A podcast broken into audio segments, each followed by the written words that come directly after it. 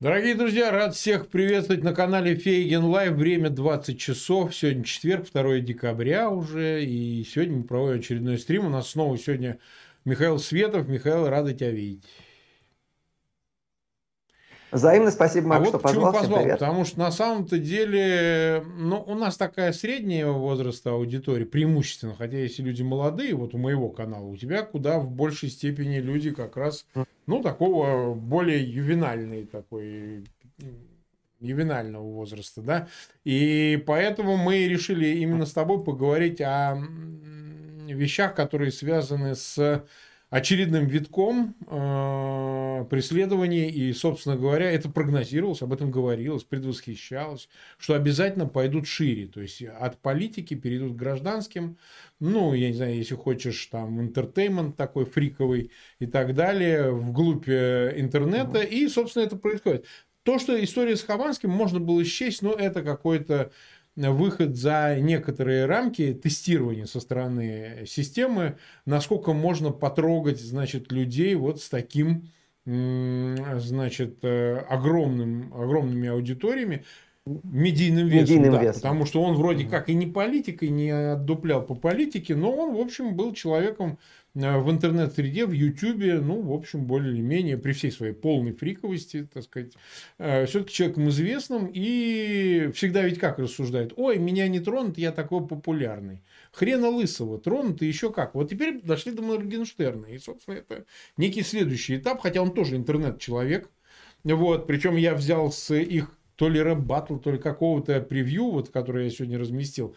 И мы хотим теперь разобраться, угу. потому что, ну, честно говоря, мотивацией вот так плющить этих людей, которые, ну, честно говоря, на самом деле политического влияния-то не имеют. Его говорят, что можно конвертировать это влияние. Вот ты нам расскажи, на кой хрен, и действительно ли они обладают этим влиянием? Вот это, давай с этого начнем. Да, ну здесь на самом деле я бы разделял а, дело Хорошо. Хованского и дело Моргенштерна просто потому, что действительно Хованском был такой а, пробный шар осуществлен, то есть посмотрели, что будет, посмотрели, смогут ли отбить. Нет, не, смели, не смогли отбить а, Хованского. Хованский уже полгода сидит в СИЗО, поэтому свободу Юрия, лишний раз повторяю, действительно сидит абсолютно ни за что, абсурдное дело. Спел песню в 2012 году, как вот неполиткорректную, по поводу Нордоста, и вот за это человеку ломают сейчас жизнь. Что касается Моргенштерна, то Моргенштерн просто, чтобы да. твоя там аудитория понимала, это величина как раз абсолютно первой, э, как бы первой величины. Да, Моргенштерн сегодня да самый популярный про него, про него в России, знаю, молодежный, про него знаю. абсолютный, ку, абсолютный кумир, да. И если говорить по предсказанию, то тут любопытно, что когда Моргенштерн был в э, студии у Гордона, он вот да, высказал свою слушали, да. мысль, что вот он выучил правила правила жизни в России, вот он, ему теперь все понятно, не нужно, значит, отсвечивать, э, и поэтому у него все будет хорошо, очень хорошее место для того, чтобы вести бизнес. И я тогда, буквально в тот же день, как это интервью вышло, это было три месяца назад почти, э, написал, что вот, как только в России какому-то человеку начинает казаться, что он выучил правила игры, в этот момент у него начинаются проблемы, и они либо отъезжают, либо уезжают. И вот с Моргенштерном буквально это произошло, это на самом деле очень хороший маркер. Через это прошел Чичваркин, через это прошел да. Дуров, мы помним, Дуров тоже за месяц до отъезда написал написал как позорный текст о том, как здорово в России бизнес идти, да, вести, да, перед тем, как этого бизнеса лишиться. Вот то же самое произошло сейчас с Моргенштерном. Почему произошло? А, потому что тот репрессивный аппарат, который строил прошу прощения, тот репрессивный аппарат, который строили там против меня, против Алексея Навального, против тебя, против политической оппозиции, с политической оппозицией, к сожалению, в России, да, он уже полностью справился. В России не осталось никого, кого можно было бы закатать под каток, а сам-то репрессивный аппарат, он никуда не делся. Он нуждается во врагах, и этих врагов стал, конечно, изобретать, видеть их в тех, кто в систему не был включен по той или иной причине. Потому что Юра Хованский, я напомню, что Хованский, он вообще был да, советником депутата ЛДПР. А, не Моргенштерн, да-да-да, Власова, Моргенштерн максимальную лояльность транслировал во всех своих интервью, всегда говорил, какой Путин молодец, а, то есть э, ну, ни, ни в какой картине мира не являлся человеком, ну, который даже бузатерит, да, просто, просто совершенно лояльный исполнитель. Но сам факт того, что он сам себя создал, да, и это нужно отдавать э, в этом себе отчет, да, почему э, условный Хованский раздражает, а условный там э, какой-то исполнитель эстрады из советского времени, который прошел через всю эту систему, да, э, пожимал кому надо руки, просил у кого надо одолжение, кто, а кто обязан, тот таких реакций не вызывает. А потому что потому что Моргенштерн, он обладал независимым медийным весом, и пусть он транслирует лояльность, это всегда первый человек, за которым придут, потому что это человек, за которого никто не ступит. Ну, конечно. Ты, ты понимаешь, да? А даже если ты заводишь дело против кого-то менее медийного, чем Моргенштерн, но это человек, у которого есть друзья, который там здоровался с Медведевым, который здоровался с Песковым, а, который выпивал с ними, то у этого человека, или там с Кадыровым, например, да, то этот человек всегда может кому-то обратиться за помощью. Даже если вот смотри, небольшая а Шнуров, Шнуров, скорее, он больше. Э, нас устраивает, чем какой-нибудь Лещенко или э, покойный Кобзон. Все-таки вот нужен какого-то масштаба типа Шнурова. Угу. Ведь в каком-то смысле Моргенштерн заменил отчасти Шнурова. Ну, новая волна, новое веяние музыкальное и, в общем, культурное, интернет-веяние. И он э, занял место полугламурного такого рэп-типа, который, значит, э, которого слушали и люди из администрации президента. Это факт. Я просто знаю. Там были поклонники, ну, они больше стилизовались. Не то, что они там сильно любят эту музыку, но им надо быть в тренде. Они же такие очень модные, они всегда хотят быть модными. Ну, такая сурковщина, такая лайт, да. И, и собственно, не случайно об этом завела угу. разговор знаком, по-моему, издание, которое слило информацию, я думаю, специально про то, что там ведут с ним переговоры, пока он находится в Эмиратах, с Моргенштерном относительно возвращения на каких-то условиях.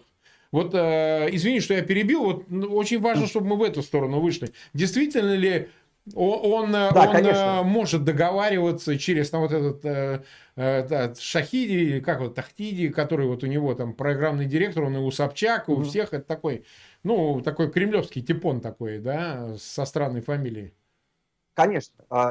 А, я, мне, скажем так, я абсолютно не сомневаюсь, что Моргенштерн даже может на такую сделку пойти. Как я уже сказал, человек, который транслировал лояльность всю свою, всю свою жизнь. А, другое дело, что, на мой взгляд, это будет грандиозной ошибкой. А не потому что, а просто потому что, когда тебя уже вот, против тебя таким образом заводят уголовные дела, когда с тобой таким образом обращаются, и ты типа это проглатываешь, возвращаешься, ну, значит, в следующий раз с тобой будут обращаться еще хуже. Поэтому, на мой взгляд, он себя просто подвергнет риску значительному, если на эти переговоры разговору пойдет. Но то, что он может на них пойти, как бы человек молодой, человек амбициозный, э, человек э, абсолютно, на самом деле, не анализирующий политическую ситуацию в стране, вот как он до этого совершил ошибку, когда ему показалось, что он понял правила игры, ему сейчас снова может показаться, что он на самом деле эти правила игры понимает, вернется э, и огребет уже в духе Хованского. Не сразу, не обязательно сразу, нет. Сделка про 2024 год, она может быть вполне легитимна. Действительно, Кремль нуждается в кумирах молодежи, он однозначно кумир молодежи, но в какой-то момент, конечно, он об этом пожалеет очень сильно, потому что когда с тобой вот на таком языке разговаривают, на таком языке mm. разговаривают. Нас 4 тысячи смотрят, тысячи человек уже поставили лайки, мы всего 8 минут в эфире. Вот смотри, еще я вот, э, мы подробнее поговорим и дальше, но все-таки ты можешь мне сказать, какой смысл для человека, появившегося из интернета, из Ютуба, ну там, что он записывал треки какие-то, там э, еще что-то, э, так стал популярен, и много таких, какой-то Марлоу, вот это, мы судим-то по ним в основном по, Слава Марлоу, это ему Да, пишет. он вместе с ним как-то да. работал. Я так понимаю, зачем им, э, собственно говоря, открытая онлайн-аудитория, да, офлайн, извини, аудитория, офлайн аудитория. Зачем им концерты? Концерты не главные, возможно, деньги приносят. Деньги приносят контракты, реклама, я не знаю, проекты внутри Ютуба, они там с просмотрами по 100 миллионов. Вот это приносит деньги. Может быть, ну, не все деньги, невозможно заработать все деньги. Зачем им выходить из пространства интернета, оно безопаснее. То есть, можно сидеть в Эмиратах, можно сидеть в Америке, можно сидеть на Виргинских островах, записывать ролики, и тебя точно так же будет форсить молодежь, смотреть, и тебе совершенно наплевать будет, что о тебе думает Путин, Бастрыкин и так далее. Ну, на самом деле, на самом так, деле все, все так. не совсем так просто, конечно, потому что там деньги, которые заработ... зарабатывает Моргенштерн, он зарабатывает их не только на роликах. На роликах он сделал да. свою популярность, а большие деньги, они находятся в рекламе, большие деньги, они находятся в всяких фитах со звездами. Тот же самый Моргенштерн, если я не ошибаюсь, он а, записывал фит так. с Тимати, да, то есть уже а с как, такими а как более это приносит деньги? исполнителями. Это вот там, за бабки там с ним выступает или что, я не понимаю? А, нет, э, выступает он не за бабки, в этих клипах огромное количество рекламы, то есть продукт плейсмента, да. если присмотреться, особенно там в клипах Моргенштерна, было много, и это основные деньги. Это деньги, от которых его отрезать очень легко. То есть сделать а, какого-то исполнителя персоны нон-грата для российских рекламодателей, это очень просто. Ему останется, это прибыль, которую он получает с Ютуба, а, это прибыль, конечно, для любого нормального человека достаточная, но для Моргенштерна, конечно. для людей, которые привыкли к принципиальным деньгам, это совсем другая история. Интересно. Ну хорошо, ладно, тогда скажи мне, пожалуйста, в чем принципиальная разница тогда между вышедшими из интернета вот такими модными а, исполнителями рэпа, там каких-то электронных экспериментов, еще чего-то подобного, да, и чистыми блогерами, как Хованский, потому что он больше в разговорном, мне кажется, жанре, хотя он тоже упражнялся в разных вещах. Собственно говоря, из чего появляется популярность одних и других. Мы хотим понять, где эта технология популярности. Среди молодежи, естественно, среди подростков и так далее, угу. там, я не знаю, 15-16 там, лет, э, и, и может чуть-чуть выше, но я не представляю человека 25-летнего, там, действительно фанатеющего от этого всего, там, песня «Пососи», да, ну, ну это же но ты, ну. ну, на самом деле, ты не вполне прав, да, тот же самый, ну, там рэп, как бы рэп-культуру ее объяснять очень долго, я не могу сказать, что я, во-первых, являюсь экспертом, я ни в коем случае не являюсь фанатом, да, но в рэп-культуре, скажем так, вот вся вот эта тематика, она абсолютно общее место, в том числе и в музыке, которая считается очень высокого уровня, и Моргенштерн, это тоже нужно себе отдавать отчет, да, Моргенштерн это не какой-то там бесталанный чувак, э, который поет э, вульгарные песни. Нет, Моргенштерн вполне себе талантлив в том жанре, в котором он работает. Просто как бы весь этот образ, да, вот с татуировками да, да, да. на лице, с обсценной лексикой, он абсолютно отторгает, особенно там людей твоего поколения, но нужно понимать, что это вот как бы он работает в форматах того жанра, который выбрал, и в рамках этого жанра это как бы мейнстрим. А, вот, так что чем это отличается от того, что делает Юра Хованский? Ну, на самом деле, Юра Хованский довольно уникальный такой блогер был, он ни на кого не не похож. Это э, еще на заре Ютуба появившийся э, и отхвативший аудиторию тогда, когда с этой аудиторией никто не разговаривал. То есть когда на Ютубе уже были зрители, но еще не, был, не было контент-креаторов, вот в этот момент появился Юра Хованский. Сейчас бы он, конечно, той известности, той славы, которой обладает, уже бы не отхватил. То есть э, просто появился в нужном месте, в нужное время, что-то понял раньше, чем поняли все остальные. В случае с Моргенштерном это человек, который взлетел на наших глазах, там его популярность возрасте меньше, ну сколько, два года, да, чуть больше двух лет, а, человек, который взлетел не только на блогерстве, но и буквально на своем таланте. Еще раз повторяю, что нам с тобой там это может быть неинтересно, но этот человек однозначно талантливый в жанре, в котором работает, а, и является там, ну, для молодежи реально большим музыкантом. Это не, не какая-то попса. Так что это разный характер просто. Понимаешь как? Я даже не столько о музыке. Понятно, что музыкальные предпочтения у меня другие, возможно, у тебя, не знаю, я не берусь судить. То есть это для меня не музыка вообще, но это не в этом суть. Я же не об этом даже, потому что может там поколенчески, угу. не поколенчески. А, здесь скорее меня интересует другое.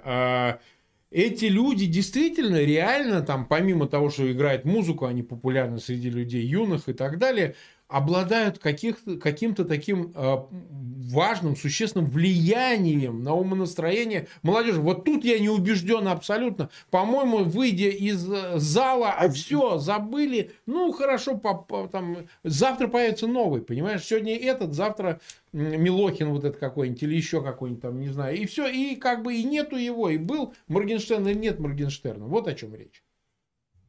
Ну, Sick Transit Gloria Mundi, конечно, но а, в то же время а, аудитория, которой там обладает, обладает Моргенштерн, аудитория, которой Юр Хованский обладал, может зайти к нему на канал, это вот буквально чувак, да, а, который страдал алкоголизмом, да, да. очевидно, вел не вел деклассированный образ жизни, но в то же время, да, у него аудитория была там, как у хорошей, там, у мейнстримовой передачи угу. Первого канала. Просто зайди ну, там я на видел, кое-что у него видел, да. утра вечернего Хованского там смотрелось столько, сколько у вечернего Урганта. Конечно, для власти это проблема, потому что они тем или иным образом формулируют повестку, даже если они транслируют какую-то собственную лояльность. Там, в случае с Моргенштерном это объяснить на самом деле очень легко. Наша там, среда, которую Путин э, пытается построить в России, да, это такая вот э, буквально иранская культурная ну, революция. Понятно, То есть да. вернуть все взад, это такие псевдоконсервативные ценности, в которые, и это то, что многим сегодня нужно понять, да, в которые Моргенштерн, разумеется, не вписывается. Он не вписывается своим образом жизни, он не вписывается своими татуировками, он не вписывается песнями, которые поет, это не вписывается в тот дискурс, который путинская власть транслирует нам последние годы. То есть вот э, для, просто нужно понимать, да, для, для круга Моргенштерна и для того общения, к которому он привык со своей аудиторией, там те же самые ЛГБТ-отношения, разумеется, это абсолютная норма сегодня. Он не являлся, не являлся каким-то их пропагандистом, но это, разумеется, в их кругу является нормой. Разумеется, в их кругу является нормой там, употребления веществ. Mm-hmm. Это а, сквозит там, через все творчество, которое он создавал. Это буквально тема, по которой а, на него и заводят уголовку, да, пропаганда употребления наркотиков. Mm-hmm. А, разумеется, как бы так как общение с аудиторией построено на менее, по менее формальным признакам, да, то есть не так, как это работает в телевизоре, где каждое сообщение оттачивается, а на сцене, а, в прямом эфире, как мы с тобой разговариваем, да. да, у него были стримы, где он писал музыку, свою музыку, посвящена конкретным вещам, он рассказывал про свой опыт употребления наверняка в том числе, а, и, конечно, все это бьется с пропагандой там, неупотребления здорового образа жизни, который сегодня ведет государство, и раздражает очень многих во власти, потому что у нас во власти мы понимаем, кто сидит. Да, вон там Мизулина выступала, у меня даже Екатерина Мизулина, уже не Елена Мизулина, дочь Мизулиной, выступала как раз про Моргенштерна. У меня даже сохранена а, Давай. цитата, я сейчас ее найду. А, так, так, так. А, радуется, что глава СК Бастрыкин выдумал дело Моргенштерну а, и говорит, что недолго ему осталось гулять на свободе. Мол, Арабские Эмираты выдают э, в российскую тюрьму. Это цитата Мизулины, mm-hmm. да. И про число дьявола напоминает. У него вы, вот это да, 666 на брови. Ну, то есть да, и она это говорит, находясь в Государственной Думе. То есть, во-первых, э, деспоты, понимаешь, новое поколение деспотов пришло. То есть, вот Елена Мизулина, которая напринимала людоедских законов, уже постарела. Пришла Екатерина Мизулина. И, как видишь, поколенческое обновление не дало никаких успехов, потому что это поколенческое обновление в, в рамках одной единственной людоедской mm-hmm. системы. Так что, системы. Так что э, эти люди, не нужно недооценить, эти люди задают, конечно, музыку а, тем реформам, которые, реформам в кавычках, да, а, которые происходят в России. И, конечно, очень легко представить, что вот сидит там Елена Мизулина, сидит э, Бастрыкин, да, сидит там какой-нибудь, как это в Питере зовут, э, я забыл Милон. фамилию, э, Милонов, да, сидит Милонов, видит какого-то вот этого черта с татуировкой с числом зверя там на лбу, да, ну, конечно, он их раздражает, а власть у них политическая есть, а, и они этой властью пользуются, чтобы преследовать его, и будут преследовать других, разумеется, ребят, понимаете, если, вы понимаете, что если можно посадить Юру Хованского, этого, за этим ничего не последует, если можно выдавить из страны Моргенштерна, если можно посадить Алексея Навального,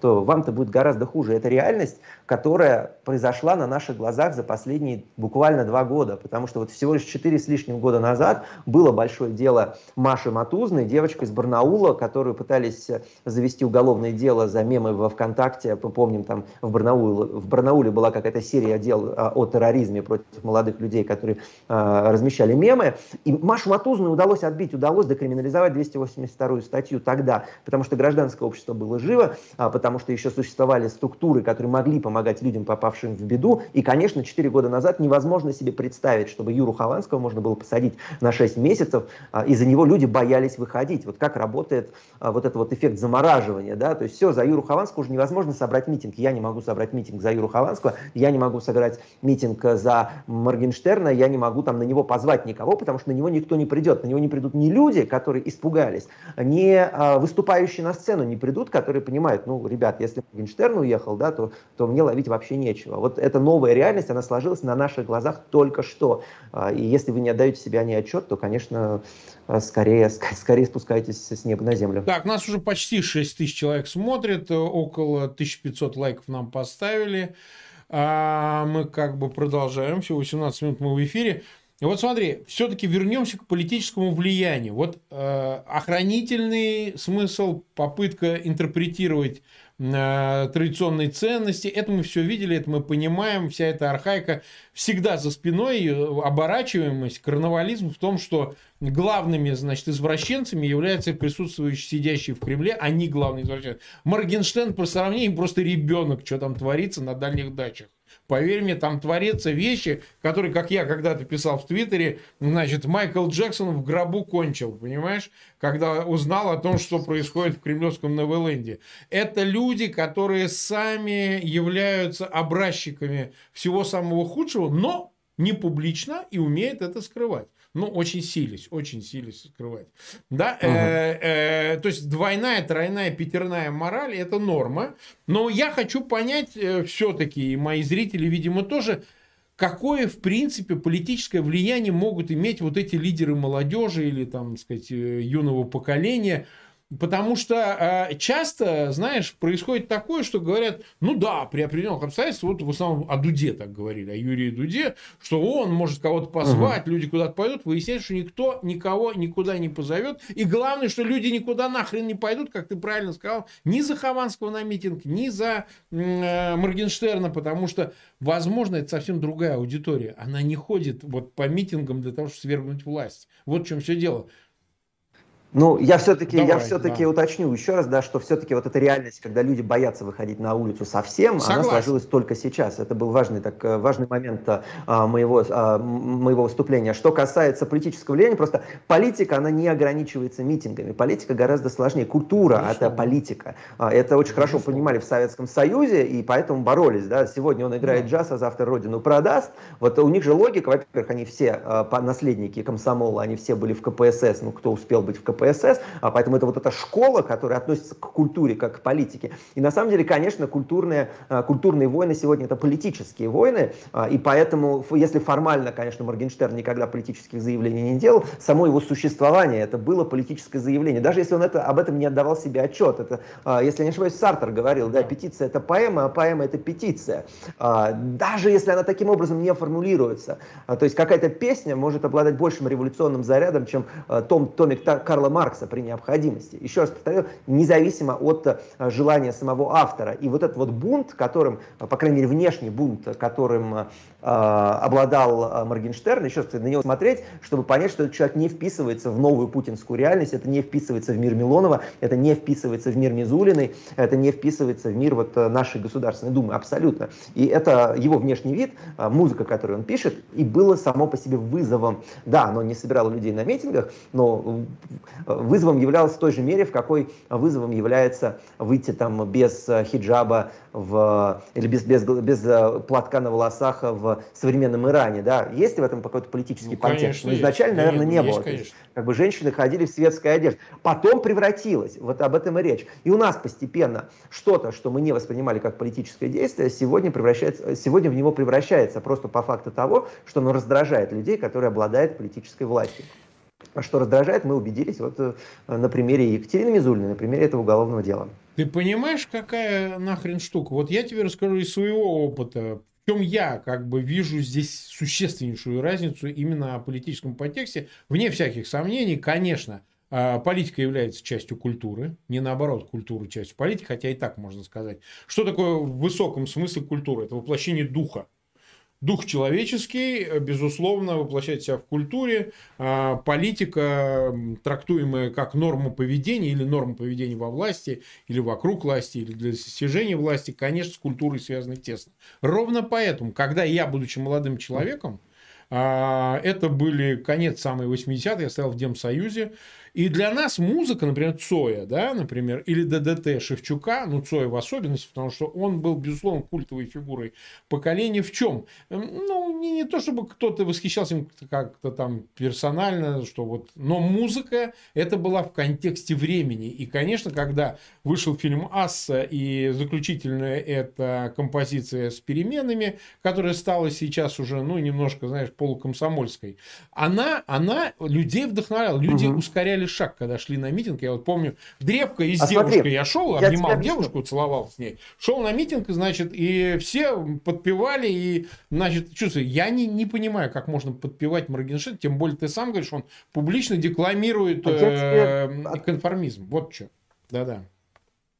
Да, но ты неправильно Хорошо, на самом давай. деле ассоциации проводишь. Ты действительно приводишь уже бунтарское время и бунтарскую музыку, потому что э, социальный заряд в песнях Цоя, он был очевиден, да. он был на поверхности. А вспомни, что было со стилягами. Стиляги, что ли, э, какой-то политический заряд имели? Нет, они не имели. Это были люди, которые просто некомфортно одевались, которые некомфортно выглядели, и по факту, и поэтому, э, и вот просто в силу этого уже являлись врагами государства. Вот э, Моргенштерна гораздо корректнее сравнивать с ними, да, это вот наши новые стиляги. То есть понятно, что абсолютно разные внешние а, компоненты, но а, принцип, по которому они раздражают э, власть, один и тот же. То есть это люди, которые слишком некомформны а, по своим внешним атрибутам для того, чтобы существовать вот в новой политической реальности. Э, и сам этот, сам этот нонконформизм и становится политическим заявлением сам по себе, абсолютно независимо от а, желания, от желания самого Моргенштерна, как это происходило независимо от желания самих стиляг. Да, стиляги, они просто хотели хорошо провести время, а, но это уже было недоступно. Ну хорошо. Так, давай тогда дальше двинемся. На твой взгляд, чего следует ожидать после, ну, таких шумных историй с Хованским, теперь с Моргенштерном, а, ты слышал эту историю, где, ну, просто дебил-студент взял, поссал на портрет, пьяный абсолютно дюпель, поссал на портрет ветерана? Ну, идиот, ну, это кретин совершенно последний. Во-первых, э, зачем ты ссышь? Зачем ты снимаешь это на телефон? Ты полудурок? Вот, но, но в итоге, значит, еще большими скотами является власть, которая берет и сажает этого, значит, дебила, значит, на два месяца сейчас на период следствия, ему грозит оправдание нацизма. Ты вдумайся состав, который ему лепят. Значит, э, о чем я пытаюсь угу. сказать? Люди, которые э, что у храма, вот сиськи она показывала, сиськи ничего, кстати. Значит, что вот это присела с задницей около в Питере девушка, да, потом, значит, извинялась и так далее. Такое ощущение, что они не понимают, где они живут. То есть, вот это часть, они не понимают. Конечно, не понимают. Они не следили за политикой. Вот, да, расскажи, эти что, годы. Конечно, они не понимают. Они не следили за политикой, они не заметили, как в России стало гораздо хуже жить. Вот я сказал, за два года российская реальность на самом деле принципиально изменилась коренным образом. То, что было два года назад еще доступно, сегодня стало недоступно. Мы с тобой это заметили, потому что мы следим за политикой, а мы обращаем на такие вещи внимание. Они, да, как, просто обыватели. Ты правильно заметил, что это люди, которые а, ведут себя некомфортно, но еще не отдают uh-huh. себе отчет в том, что они себя ведут некомфортно. А, именно поэтому попадают в беду. И, а, но в том, что используются такие, прошу прощения, в том, что используются такие дикие законы, в этом как раз нет ничего удивительного. Я еще раз напомню, да, что Машу Матузную судили за, за, за оправдание, за экстремизм. Она была в списке террористов, в том же самом списке, из которого сейчас выносят Талибан. Это было 4 года назад. Поэтому вот такие дикие абсолютно уголовные дела по диким статьям против совершенно безобидных людей, это в нашей стране была норма. Чем, что изменилось, это что сегодня этому абсолютно невозможно сопротивляться. Если Машу Матузную можно было отбить, если Руслана Соколовского за ловлю да, покемонов, да, можно было отбить, то сегодня отбивать-то стало некого. И именно поэтому мы видим, что эти дела вместо того, чтобы приводить к публичному резонансу, приводят к посадкам. И только что этого не было. Вот это а, принципиальное отличие новой, а, новой путинской эпохи, принципиальное отличие России 2021 от, России 2019. Действительно, еще раз повторяю, да, вот за два года изменилось все. И люди этого еще не поняли, обыватели этого не поняли. А это понял пока только политический класс. Поэтому мы и видим такое количество, ну, как бы, поступков, которые вроде бы уже как бы понятно, что э, за ними следует уголовка, и что это может сломать жизнь. Но люди их повторяют, потому что они за этим не следят. Даже дело Юры Хованского, да, оно же абсолютно врасплох застало, но при этом все еще огромное количество людей считает, что это была какая-то операция, это какая-то ошибка. Нет, это не ошибка, это новая реальность, будет хуже. Mm-hmm. Так, нас уже под 7 тысяч человек смотрит, э, под 2 тысячи поставили лайк, ну чуть меньше. Но я думаю, там оно сейчас дойдет.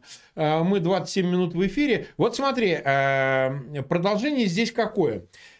А, нужно ли трактовать борьбу с блогерами, о которую анонсировали уже давно, что они попытаются сначала поставить под контроль блогерскую среду, особенно в YouTube. YouTube более действенен, потому что ну, это не просто соцсеть, это визуализация, это видео, это вообще возможности по распространению иные, да, это мало того еще и возможность монетизации, это зачастую тоже влияет. Люди из интернета становятся самостоятельными, ты представляешь, они самодостаточны. Вот это самый большой раздражитель для власти. Что это значит? Допустим, они пытаются поставить под контроль поставить под контроль, э, значит, блогеров, но если это не получится, потому что кто-то уезжает и так далее, даже несмотря на то, что потерять в как ты сказал, значит, э, Моргенштерн, но он все равно может выкладывать свои ролики, допустим, даже в YouTube, и пусть он будет меньше денег зарабатывать, там, не к тому образу жизни привык, хотя я думал, он что-то накопил, да, но в любом случае он будет оставаться на связи, ну, виртуальной связи со своей аудиторией. Тогда что? Они должны закрыть YouTube, они должны изолировать интернет. Мы не раз об этом говорили, но мы сейчас уже подобрались к уже конкретным решениям власти, которые вот-вот 1 января они все должны, эти крупные компании, перевести ну, самое, представительство, самое, да, открыть в Москве. Естественно, этого сделано не будет. Что дальше? Давай вот порассуждаем. Ну, во-первых, нет, я не согласен с заявлением, что, естественно, этого сделано не будет. Мы видим, что Путину постоянно идут э, на уступки, и в том числе большие IT-компании, поэтому э, я, я бы совершенно не исключал, что Google откроет офисы в России. Собственно, 5 серверов Google уже в России информация. находится. А, так что это меня не Самое простое, что Путину доступно, я уверен, что именно в эту сторону сейчас работа идет, как раз отрезать монетизацию для подобного контента очень легко. А, просто достаточно отрезать способ вывода денег да, на российские счета, достаточно а, отрезать а, с оплату с российских карточек на иностранные сервисы, и все. Как бы эта монетизация, она будет отрезана полностью, как бы отрезать, причем для этого не нужно отрезать для этого не нужно отрезать российские кредитные карточки вообще от иностранных сервисов, достаточно их точечно от YouTube. Да? Сам понимаешь, что это сделать проще простого. А, и, и все, как бы эти деньги, даже те деньги, которые тот же Моргенштерн может рассчитывать заработать с YouTube, да, даже их он зарабатывать а уже поясни, не будет. не понял. Вот он а, ставится реклама на его ролике, да? А как они отрежут это все? Да. Они отрежут именно рекламодателей? Или что? Не понял я. От его роликов? Ну, во-первых, отрезаются рекламодатели, разумеется. Российских рекламодателей отрезать очень легко. А, во-вторых, а, ну, вот ты сам занимаешься да. стримингом, ты знаешь, тебе приходят деньги, а, которые люди да, жертвуют на то, чтобы ты отвечал на да, какие-то вопросы. Да. Вот эта система, она отрезается очень легко, достаточно просто занести в черный список российских платежных систем как бы адреса Гугла и все, угу, да, как бы угу, никто тебе ничего платить уже не будет. Интересно. Так что так. это делается достаточно легко. Я уверен, что в эту сторону это все и прорабатывается. Я даже могу сказать, вот я в последнее время себя чувствую Нострадамусом, но вот все мои предсказания сбываются. Я уверен, что сбудется это. А, я уверен, что с системой донатов будут бороться а, под предлогом борьбы с отмыванием денег, а, под предлогом борьбы с, с, с, с черными переводами. Вот, вот прям вот я вижу это в течение года. Ага.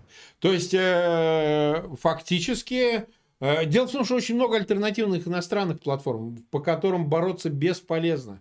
Э, сейчас Навальный, э, Live, я имею в виду ФБК, они создали такие несколько альтернативных площадок, точнее используют альтернативные площадки из Калифорнии, ряд других мест, и все-таки донаты идут, и люди поддерживают эти ну вот проекты. Есть альтернативы. Просто чтобы было да. понятно, то, что делает, а, то, что делает Навальный, это э, доступно единицам, это уже недоступно там Моргенштерну просто в силу там организационных mm-hmm. сложностей, потому что это система, которую именно организация требует. А отрезать точечно э, сервисы, которые позволяют это делать легко, очень легко, но точно так же, как сегодня блокируются какие-то интернет-сайты, да, то есть. Ну, то есть вот этот донат-стрим, донат-алерт, вот мы это вот имеем в виду.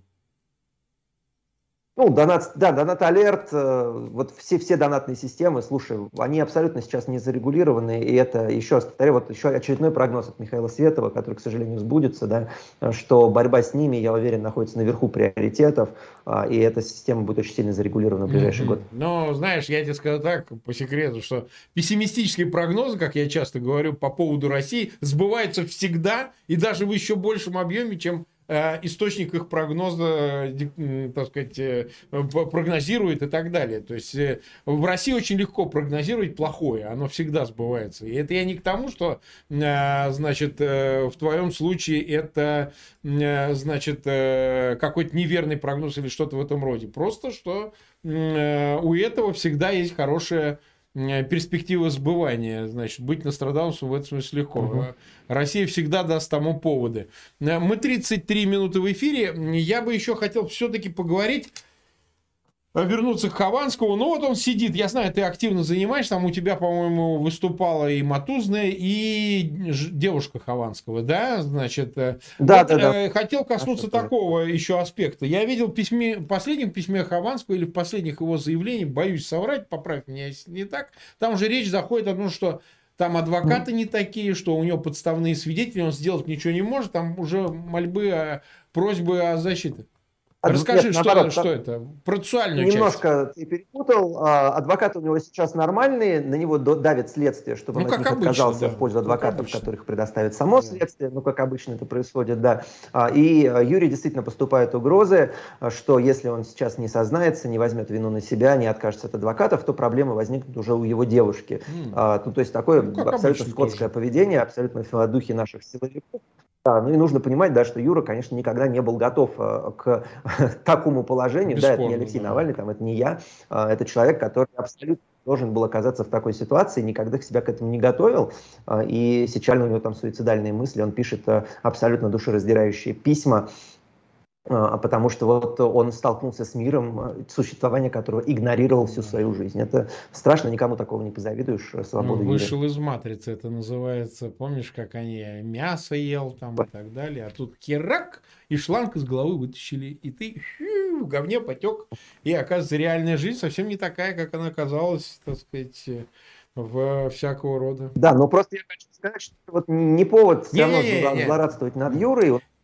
Юра там и про меня кучу гадостей говорил, когда был на свободе, но это буквально человек, который не понимал. Не, да, это, это не злорадство. Безусловно, он невинный человек, его надо выпускать, и мы его поддержим. Это вопрос урок для, на будущее для многих тех, кто сейчас, взирая на ситуацию с Хованским, может быть, говорят, это не со мной, это не про меня, со мной такого не случится. И мы рассказываем, как человек из, в общем, инфантильного такого фрика, который действительно считал, что над ним зонтик, поскольку он политикой не занимается и так далее, позволяет себе просто идиотские, э, обсценные Э, монологи на своем канале, как оказался мишенью, да, почему, зачем, и он и понять не может, это часть игры, чтобы он не понимал, почему именно я-то, 12 год песню спел, что, я же много чего дурачился и так далее, но почему я-то, да, вот это важная часть игры для того, чтобы произвести сильнее впечатление на таких же, как он, потому что в России остается еще значительное число людей, которые подобным же образом существуют в интернет-пространстве. Ну хорошо, а на твой взгляд, э, на мой, э, как тебе кажется, вот люди, которые тоже блогеры, такой как Юрий Дудь, как э, ему подобные, есть еще uh-huh. какое-то их количество, хотя он журналист, я хочу подчеркнуть, он не просто блогер, там какой-то общественный деятель, нет, он журналист. Он окончил МГУ, факультет журналистики, к нему тоже были претензии, к нему подбирались аккуратно по поводу пропаганды наркотиков, но у него там программы выходят, он тоже с рэперами, со всякими стендаперами делают это и так далее. Понятно, какая-то среда, там наркотики и все остальное, это, прямо скажем, обсуждаемая вещь, выразимся так, да, ну, без этого они не могут не обсуждать, как бы человек занимается музыкой современной или там чем-то на нее похожим, и не говорить об этом невозможно. Насколько велика опасность для таких э, блогеров, при том, что у них и у такого, как Юрий Дудь и им подобных, крышка какая-то есть. И отношения там какие-то есть. Да? Значит, но... Ну, какие-то отношения у любого медийного лица есть, какие-то отношения были у Моргенштерна, и эти отношения помогли ему получить информацию о том, что на него заводится уголовка вовремя, да, ведь Моргенштерн уехал, вот прям было очевидно, да, что ему какой-то друг позвонил и сказал, чувак, уезжай, и он э, за несколько часов настолько доверял этому человеку, что за несколько часов собрал манатки э, и уехал сначала и уехал сначала в Минск, и оттуда в Дубай, да, а, это же произошло буквально за сутки. Мы это видим по а, скоропостижно отмененному mm-hmm. концерту, который у него должен был пройти, и в итоге не прошел, на котором в итоге как раз выступал Слава Марлоу. То есть а, какие-то завязки были и у Моргенштерна, и это ему не помогло. Поэтому я вполне себе считаю, что Юрий Дудь там и Оксимирон, и вообще любой медийный человек, он, конечно, находится в зоне риска. Вопрос в том, как бы кому не повезет больше, чье жребие выпадет первым. Вот э, предугадать, на самом деле, что первое жребие выпадет Моргенштерну, было довольно трудно. Но вот когда он начал так себя нагло вести, как да. он это делал на эфире Гордона, вот в этот момент стало понятно, что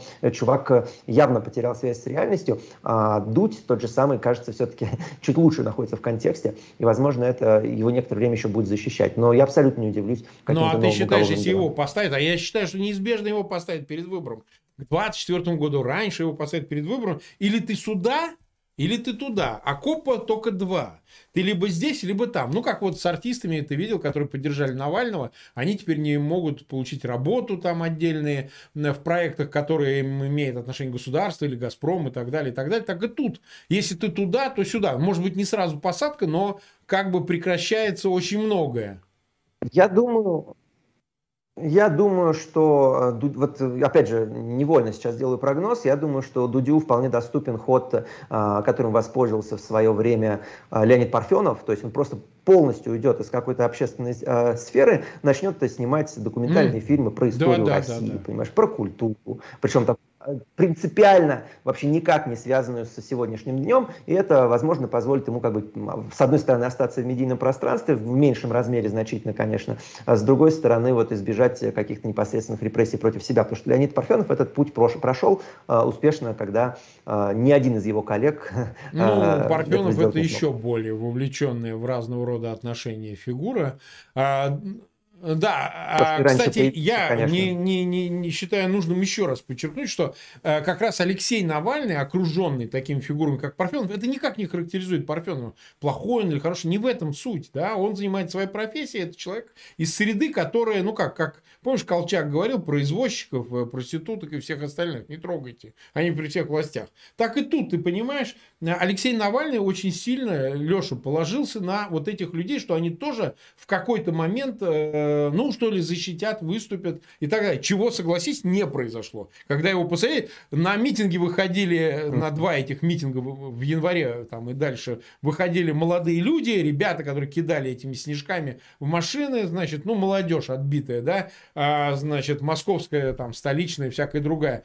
А вот эти-то вот фигуры, люди, которые ходили к нему на день рождения, с ним целовались, они же, в общем, проигнорировали ситуацию Алексея Навального. Ты согласишься? Вот э, по ходу уж да, я с этим абсолютно, конечно, согласен, и полагаться на звезды никогда не надо. Я считаю, это то, что подвело всех в 2011 да, году, об этом много раз говорил, что как раз привлечение неполитизированных людей, которые вообще не понимают, что нужно людям говорить, не понимают момента, а, это было как раз одним из, одной из причин, почему такой фиаско случилось из КС оппозиции, ну, в КС оппозиции вообще отдельный разговор, а почему такой фиаско произошел в 2011 году. Да, на этих людей полагаться нельзя, их нужно как бы медийно, разумеется, с ними контактировать, разговаривать с их аудиторией, это то, что пытался пытался Алексей Навальный делать. Но всерьез полагаться на их какую-то поддержку, а, это, ее нужно требовать, но а, всегда рассчитывать, что ее не будет, потому что это наиболее вероятное развитие событий.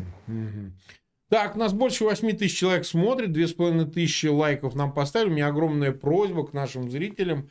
А, подписывайтесь на канал Фейгин Live, нам не хватает до 279 тысяч подписчиков совсем немного. Обязательно приходите сразу после нашего эфира на канал а, значит, э, Михаил Светова. Ты продолжишь разговор уже с Матузной, да? У тебя эфир, по-моему, сегодня.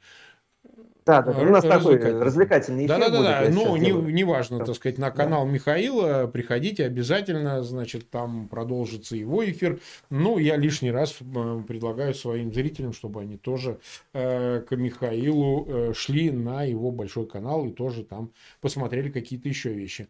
Ну, хорошо, а на твой взгляд, все-таки вернемся к прогнозам. Мы 41 минуту в эфире, нас чуть-чуть еще остается, мы не сильно будем тебя, э, значит, э, занимать, чтобы ты успел подготовиться к эфиру. Но все-таки твой прогноз относительно развития ситуации, а, скажем, не тот, который ты уже сделал относительно вот э, э, блогеров, э, интернета и все остальное, с этим уже мы разобрались, а политическую ситуацию в целом. Потому что, ну, условно, да, завтра случится война, он начнет операцию локальную, пусть против Украины, и будут последствия, о которых его предупреждает Запад, я имею в виду Путина, вообще Кремль, а, и, ну, мы уж не знаем, как будет развиваться военная операция. Но какие это последствия повлечет для внутренней политики, на твой взгляд, в части медийной, в части позиции вот молодежи, вот этой генерации, в части там ушедших в подполье или там в анемию э, представителей гражданского общества. Э, какую-то большую картину ты большими мазками можешь нарисовать, чтобы это в контексте прозвучало? Ну, да, ну вот сегодня заявил, э, Песков заявил о том, что да, действительно ведутся какие-то подготовительные действия к, военным, mm-hmm. к, к военной кампании, и это на самом деле меня скорее э, успокаивает, нежели тревожит, потому что как, как вот, когда Песков с каким-то таким острым заявлением выступает, значит произойдет что-то противоположное. Да? Вот если говорит, что инфляции не 100%. будет, значит она будет. Если говорит, что военной кампании не будет, значит нужно к ней готовиться. А если говорит, что точно-точно будет, вот здесь как бы я немножко успокаиваюсь, потому что я сомневаюсь, что это будет как бы произойдет вот таком виде, в котором а, ты сейчас это описал. А, что касается решения внутренних проблем с помощью маленькой победоносной войны, ну, я бы здесь на самом деле напрягался со стороны а, Белоруссии скорее, потому что вот а, отношения Лукашенко и Путина, они братья, действительно, говорит, сегодня Лукашенко братья. больше никого не может положить.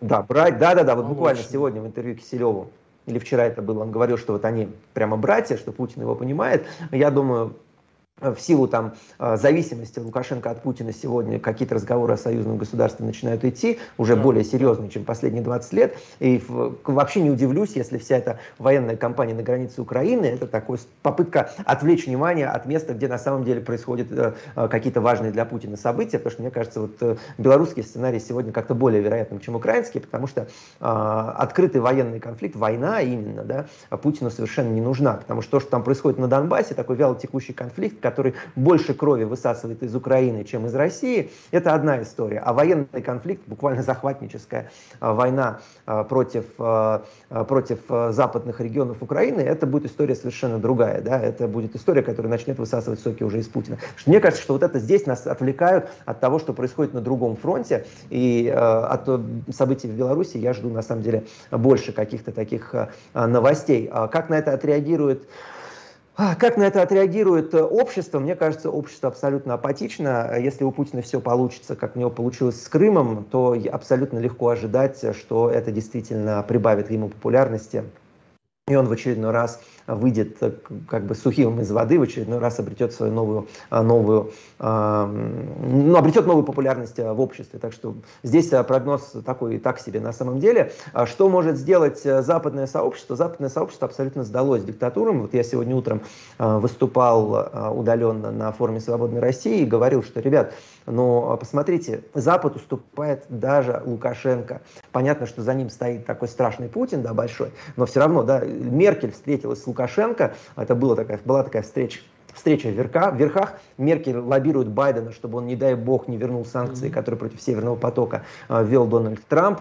А, в свою очередь Байден лоббирует Конгресс, ставит, вставляет палки в, корос, в колеса американскому Конгрессу и Сенату, чтобы, не дай бог, э, эти санкции не вернулись. То есть капитуляция происходит на уровне Беларуси. И ответа, нормального ответа на вызов который э, Лукашенко сделал Евросоюзу с этим искусственным э, иммиграционным кризисом, на самом деле не последовало. Что произошло? Вот я, когда это случилось, тоже сказал, что в Европе есть два сценария. Либо договориться с Лукашенко, либо начать защищать за границу. Обратите внимание, границу защищать не начали, договорились с Лукашенко. То есть политической воли политической воли э, выставить себя в плохом свете у них не хватило, они пошли э, на попятную.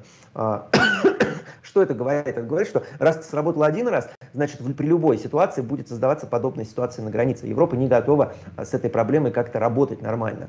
А, и в этом контексте я не вижу вообще ничего, что Запад мог бы Путину противопоставить. А Путин играет в городки, Запад играет в шахматы, причем по правилам, которые они для себя же делают все более и более сложными, которые они для себя же делают все более невыполнимыми. Так что Путин, у Путина абсолютно развязаны руки, так же, как они у Лукашенко развязаны. Еще раз повторяю, да, что если а, подобное поведение по отношению к Западу доступно ну, буквально а, тирану в бессильной республике, да, что такое Беларусь? Это не военной какой-то мощи, ни какого-то большого населения, ни какого-то геополитического влияния. Это страна-изгой. И даже эта страна-изгой, понимаешь, одним самым вульгарным трюком добивается того, чтобы ее приняли в верхах, а, ну, буквально главный там канцлер европейской страны на это, Путин на это смотрит, да, понимает, а я-то, я, я-то, понимаешь, я, я, я, я, конечно, тиран, да, но не усатый, не бессильный. А у меня там все-таки страна какая-то есть, и геополитическое влияние, и какая-то армия, а, и какая-то экономика внутренняя снова, да. Если Беларусь не может за счет то, только внутренней экономики выжить, то Россия-то может это сделать. Понятно, что всем будет очень плохо, но Путин-то считает, что как бы это ничего, это как бы а, цель оправдывает средства. А, и Путин на это смотрит и думает, господи, я же вообще все что угодно могу, а, потому что мне никто ничего не скажет. Потому что если что, я там с Турцией договорюсь, договорюсь, у вас такие проблемы на э, восточной границе будут, да, что не только Польша там взводит, а если к Прибалтике, например, пригонит, у Польши там хоть какой-то ресурс есть, понимаешь, для того, чтобы, для того, чтобы границу охранять. А какой ресурс есть там у Эстонии, какой ресурс есть у Литвы? Туда пригонишь 3000, 3000 э, беженцев из какой-нибудь Сирии, да, да это больше, чем их э, там состав э, спецслужб весь, понимаешь, как, как они там будут защищаться. Да никак. Путин на это смотрит, понятно, у меня все эти тузы в рукаве есть, а Европа ни на что не способна. Вот и все. Поэтому мой прогноз, Запад не готов как бы сталкиваться с реальностью борьбы с Путиным. Он только уступает, он уступает Китаю, он уступает на Ближнем Востоке, он уступает на восточной границе да, с Россией. И никаких выводов не делает абсолютно, поэтому будет хуже однозначно. Свободы в мире становится все меньше и меньше. Да, прогноз такой неутешительный, но тем не менее, бог знает еще, как все повернется. Посмотрим, в конце концов. Ну, мы 50 минут в эфире были, 8 тысяч, почти 60, 260 человек нас смотрит, 2778 лайков поставили, близко к трем. Ну, еще раз прошу всех зрителей, которые смотрели этот эфир, ссылки на него размещать в своих аккаунтах в социальных сетях и группах. А, постарайтесь, э, чтобы этот эфир в записи посмотрел как можно большее число людей. Вот, подписывайтесь на канал Фейгин Live. Ну и благодарим Михаила. Спасибо тебе огромное, что пришел. А, то, что ты сегодня выступал. Форум Свободы России, это как, э, знаешь, съезд э, кукуруза в этих это, сеятели кукурузы какой-нибудь из Айовы. Там портрет Байдена должен был висеть у них. У них же они же вообще карикатурные организации. Да, я, я там был два года да. назад, там буквально висели э, лозунги за демократическую Во-во-во-во. партию. Да, это да вот э, форум России из таких же. Как бы он такой же. С неба на землю. Такой же, напоминает да. тоже сборище. Но все равно, тем не менее, Михаил, спасибо тебе огромное, что побывал у нас. Я думаю, что у нас найдутся темы и дальше. Обязательно приходи к нам. Ну и всем пока. Спасибо большое, Марк. Всем пока.